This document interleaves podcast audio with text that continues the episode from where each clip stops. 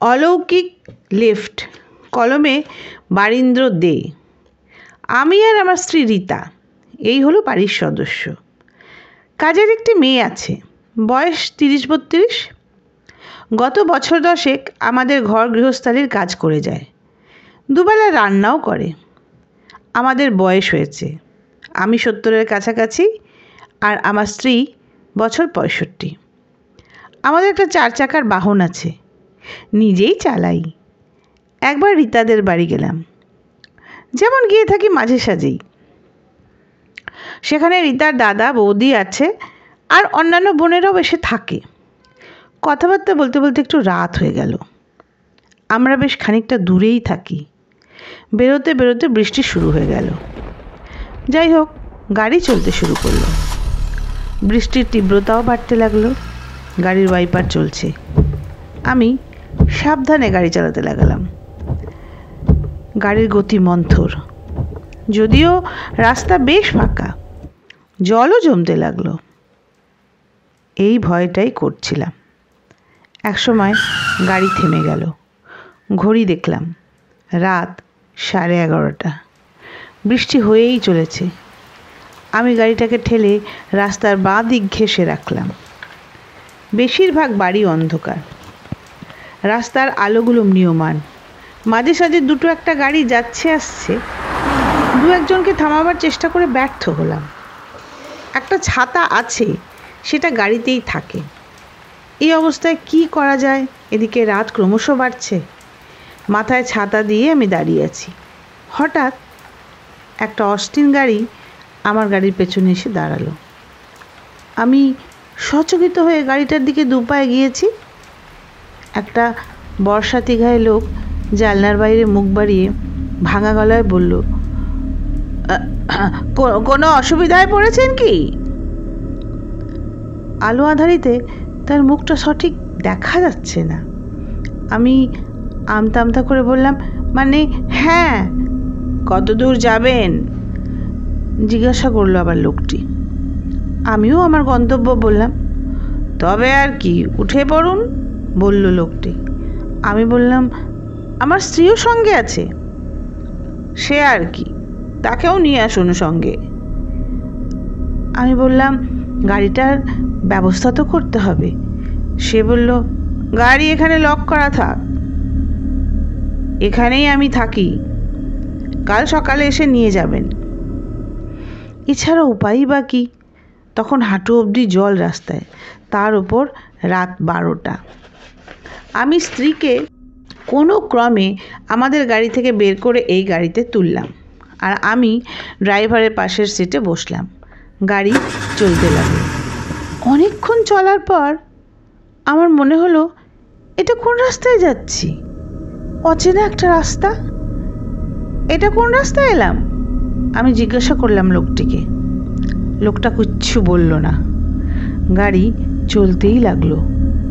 এবার দেখি রাস্তা, ঘাট, বাড়ি, ঘর, উধাও, গাছপালার জঙ্গল। গাড়ি এগিয়ে চলেছে। বৃষ্টিও এখন অনেকটা কমে এসেছে। রাস্তার আলোও আর নেই। আমি লোকটিকে গাড়ি থামাতে বললাম। সে আমার কথায় আমলই দিল না। গাড়ি খুব দ্রুত চলতে লাগল। আমি বাঁ দিকের জানলা দিয়ে দেখছিলাম। হঠাৎ ডান দিকে মুখ ফেরাতে দেখি ড্রাইভারটি নেই। গাড়ি কিন্তু চলছে। আমি লাফ দিয়ে ড্রাইভারের সিটে বসে স্টিয়ারিং হাতে নিলাম। তারপর গাড়িটাকে থামালাম। একটা যান্ত্রিক আওয়াজ করে গাড়িটা থেমে গেল। আমি জানলা দিয়ে মুখ বাড়িয়ে দেখি একটা অন্ধকার বন জঙ্গলের মধ্যে একটা রাস্তায় দাঁড়িয়ে আছি। আমি গাড়ি থেকে নেমে পেছনের দরজাটা দ্রুত খুলে আমার স্ত্রীকে নামিয়ে নিলাম। গাড়ির দরজাগুলো আপনিই বন্ধ হয়ে গেল। তারপরেই গাড়িটা দুরন্ত গতিতে জঙ্গলের রাস্তায় অদৃশ্য হয়ে গেল। এখন বৃষ্টিটা থেমে গেছে। নিস্তব্ধ জঙ্গল। তাই রাত একটা। ঝোপে ঝাড়ে জোনাকি জ্বলছে। কিন্তু রাস্তায় জল জমেনি।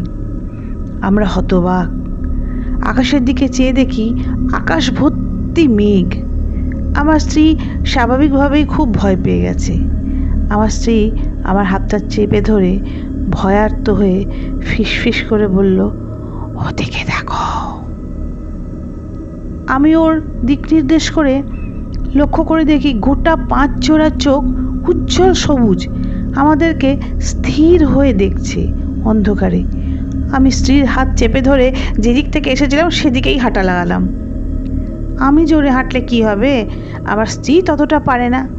তবুও যতটা পারা যায়, চেষ্টা করতে লাগলাম দুজনে মিলে। বেশ খানিকটা হেঁটে হাঁপিয়ে উঠেছি। আর খানিকটা হেঁটে দেখি পাঁচজোড়া সবুজ জলজলে চোখ আমাদের হাঁটা রাস্তার ওপরে শূন্যে স্থির। আমরা থমকে দাঁড়িয়ে পড়লাম।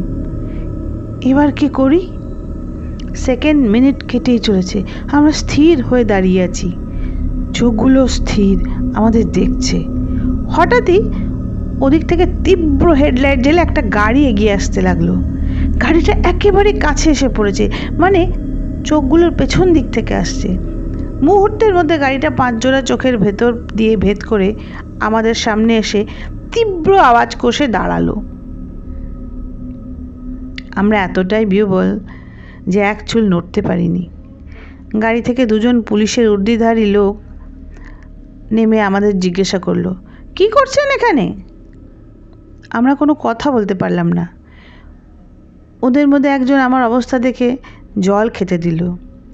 আমরা জলের বোতল থেকে জল খেয়ে খানিকটা সুস্থ হয়ে এতক্ষণ ধরে যা ঘটেছে বললাম। ওরা আমাদের অবস্থা অনুধাবন করে বলল, খুব বাঁচা বেঁচে গেলেন এই যাত্রা। গত কয়েক মাস যাবৎ একটা অস্টিন গাড়ি মাঝে মাঝেই যাত্রীদের লিফট দিয়ে মৃত্যুর মুখে ঠেলে দিচ্ছে। তাই রাতের দিকটা আমরা এদিকটা পেট্রোলিং করছি।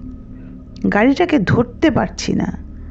বলে ইন্সপেক্টরটি আমাদের নিজেদের জিপে উঠতে বলল তারপর আমাদের বাড়ির কাজ অবধি ছেড়ে দিল।